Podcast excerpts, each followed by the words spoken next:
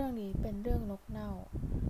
เหตุการณ์ทั้งหมดเกิดขึ้นที่โรงแรมแห่งหนึ่งในจังหวัดมุกดาหารเมื่อ 38 ปีที่ผ่านมา ตอนนั้นลุงทิวเพิ่งเรียนจบใหม่ ๆ จึงได้ไปสมัครเป็นพรีเซนเตอร์ให้กับสินค้าอุปโภคบริโภค สมัยนั้นห้างตามต่างจังหวัดยังเป็นแค่ห้างเล็กๆ ลุงทิวก็จะไปจัดบูธตามร้านที่ใหญ่ ๆ หน่อย จนถึงเย็นก็กลับโรงแรม ช่วงนั้นทางบริษัทให้ลุงทิวเลือกคนขับรถไปคนหนึ่ง ลุงทิวจึงเลือกเอาคนที่สนิทที่สุด เป็นคนตัวใหญ่ สักเต็มตัว คนนี้ก็ได้มาขับรถให้ลุงทิวอยู่หลายปี สมัยนั้นมุกดาหารจะมีโรงแรมไม้อยู่แห่งหนึ่ง ผู้แทนทุกคนจะต้องเข้าพักโรงแรมนี้ วันหนึ่งที่ลุงทิวและคนขับรถได้ขับผ่านอำเภอนาแก ก็ไปเจอเข้ากับนกเหยี่ยวที่ขายอยู่ร้านข้างทาง ลุงทิวใฝ่ฝันว่าอยากจะเลี้ยงมานานแล้ว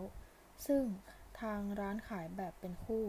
ลุงทิวจึงหันไปถามคนขับรถว่า ซื้อไปคนละตัวดีไหม คนขับรถก็ตกลงซื้อด้วย จากนั้นจึงได้นำเชือกผูกขานกแล้วใส่ไว้ในกล่อง พอขับรถผ่านตลาดสดนาแก ก็ได้แวะซื้อเนื้อแล้วหั่นเป็นชิ้นเล็ก พื่อที่จะเอาไว้เลี้ยงนก ทั้งสองขับรถมาถึงโรงแรม เวลาประมาณหนึ่งทุ่ม ลุงทิวและคนขับรถจึงเอานกใส่ไว้ในลังลังละตัว แล้วก็นั่งทำงานต่อ ส่วนคนขับรถก็นั่งดื่มอยู่ข้างๆ จนเวลาประมาณเกือบสองทุ่ม อยู่ๆ ไฟก็ดับ แล้วคนขับรถก็วิ่งสวนออกไปนอกห้องทันที โดยที่ไม่พูดอะไรกับลุงทิวเลย ลุงทิวจึงไปเอาเทียนไขมาจุด แล้ววางไว้บนโต๊ะทำงาน โต๊ะทำงานจะหันหน้าไปทางโต๊ะกระจกแต่งตัว ด้านหลังจะเป็นเตียงนอน ลุงทิวนั่งทำงานไปสักพัก ก็รู้สึกเมื่อยตัว จึงเงยหน้าขึ้นมาแล้วสายตา ก็เหลือบไปมองกระจกที่โต๊ะแต่งตัว ทันใดนั้นก็หันไปเห็นลักษณะเงาของผู้หญิงดำๆนั่งอยู่บนเตียงด้านหลัง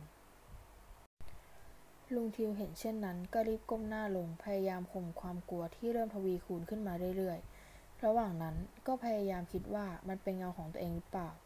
จึงค่อยๆ เหลือบตาขึ้นไปมองในกระจกอีกครั้ง ปรากฏว่าเห็นเป็นเงาของผู้หญิงชัดเจน จนแน่ใจแล้วว่าไม่ใช่เงาของตัวเองแน่นอน ตอนนั้นเริ่มเสียวสันหลัง จนยืดตัวตรง รู้สึกเหมือนมีไอเย็นพุ่งเข้ามาปะทะที่ท้ายทอยเป็นละลอก เหมือนสิ่งนั้นกำลังหายใจจ่ออยู่ที่ต้นคอ เปลวเทียนสั่นไหววูบว่าเหมือนกำลังจะดับแหล่ไม่ดับแหล่ลุงทิวหยุดคิดทุกอย่างทำให้ภายในหัวโล่งที่สุด แล้วพยายามคิดถึงคำสอนของคุณพ่อที่เคยสอนไว้ว่า ถ้าเจอเข้ากับสิ่งพวกนี้ ให้ใจเย็นๆ ค่อยๆ กั้นลมหายใจ ลุงทิวจึงทำเช่นนั้น ได้สักพักจนรู้สึกสงบขึ้นมาก จากนั้นลุงทิวก็คว้าเหรียญหลวงพ่อวัดบ้านแหลมมาคล้องคอ แล้วนึกขึ้นในใจว่า หลวงพ่อช่วยลูกด้วย จากนั้นก็ลืมตาขึ้นมาช้าๆเงานั้นก็หายไป พันก็ได้ยินเสียงพึบพับพึบพับพึบพับ ลุงทิวจึงหันไปมองตามเสียง เห็นนกเหยี่ยวที่อยู่ในรังทั้งสองตัวบินไปมา เหมือนกำลังดิ้นรนเอาตัวรอด จนเชือกที่ผูกขาของมันขาด แล้วมันก็บินมาเกาะกับเก้าอี้ที่ลุงทิวนั่งอยู่ ลุงทิวก็คิดในใจว่า ตามสัญชาตญาณของสัตว์ มันจะหนีสิ่งที่มันคิดว่าอันตราย แล้วจะอยู่กับสิ่งที่คิดว่าเป็นมิตร ถ้าอย่างนั้นมันหนีอะไรมากันแน่ลุงทิวลุกขึ้นยืนมองเจ้านกตัวน้อย ใช้มือลูบหัว แล้วอุ้มมันเอากลับเข้าไปไว้ในรัง จากนั้นก็กลับมานั่งทำงานต่อ นกมันก็ดิ้นอยู่ในรังจนเสียงดัง กึกกักกึกกักกึกกักลุงทิวจึงถือเทียนเข้าไปดู ก็เห็นนกของตนเองนอนตะแคงกระพือปีกเบาๆ จึงได้หยิบขึ้นมาดู ก็เห็นมีรูเท่าหัวแม่โป้งอยู่บริเวณคอนก มีน้ำเหลืองไหลออกมา ส่งกลิ่นเน่าเหม็นตลบอบอวนเหมือนกับนกที่ตายมานานจนเน่าแล้ว ส่วนอีกตัวของคนขับรถที่อยู่ในรังติดกัน ก็นอนตะแคงตายเช่นกัน ลุงทิวงงกับเหตุการณ์ที่เกิดขึ้น จึงพยายามเอานกมาพิจารณาดู สักพักไฟก็ติดจึงได้เอาไฟฉายมาส่องที่บริเวณของแผล ลักษณะแผลเป็นวงกลมไม่น่าเกิดจากโดนสัตว์ทำร้าย ขอบแผลออกสีช้ำๆเหมือนเนื้อที่เน่าแล้ว สักพัก คนขับรถก็ขึ้นมา ลุงทิวจึงถามไปว่า เมื่อกี้เองวิ่งพวดพลาดลงไปทำไมวะ พี่ผมไม่กล้าบอกพี่ ตอนนั้นผมนั่งกินเหล้าอยู่ พอไฟดับ ผมเห็นเงาดำอยู่ที่หน้าประตูวิ่งเข้ามาในห้อง แล้วผมรู้สึกร้อนจนอยู่ไม่ได้ คนขับรถว่า ลุงทิวจึงบอกไปว่านกสองตัวนั้นตายแล้ว คนขับรถจึงเข้าไปดูนกของตนเองก็เห็นว่าที่คอเป็นรูใหญ่ๆ แล้วมีน้ำเหลืองไหลออกมาเช่นกัน ลุงทิวจึงได้เอานกทั้งสองตัวใส่ลงในกล่อง และเอาไปวางที่หน้าห้องประมาณ8โมงเช้า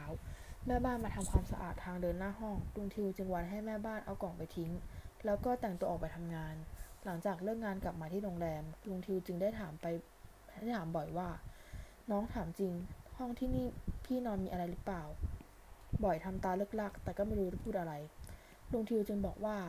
งั้นเอางี้ ถ้าน้องพูดมารับรองเรื่องนี้พี่จะไม่แพร่พรายให้เจ้าของโรงแรมรู้ แล้วยัดเงินใส่มือให้ จากนั้นบ่อยก็เล่าว่า ก่อนที่พี่จะเข้ามาอาทิตย์หนึ่งหนุ่มสาวคู่หนึ่งทะเลาะกันในห้อง แล้วผู้ชายก็ยิงผู้หญิงสองนัด พี่ลองไปเปิดเสื้อเสือน้ำมันดูสิคราบเลือดยังล้างออกไม่หมดเลย ลุงทิวจึงขึ้นไปสำรวจฝาผนังในห้อง หารอยกระสุนปืน ปรากฏว่าเจออยู่จริงๆสองจุดถูกทาสีทับไปแล้ว แต่มีรอยบุ๋มลงไปนิดนึงจนสังเกตได้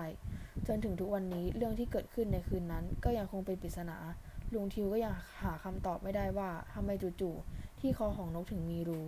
แล้วซากของพวกมันที่เหมือนกับว่าตายมาหลายวันจนเน่านั้น มันเกิดขึ้นได้อย่างไร และนี่ก็คือเรื่องราวทั้งหมด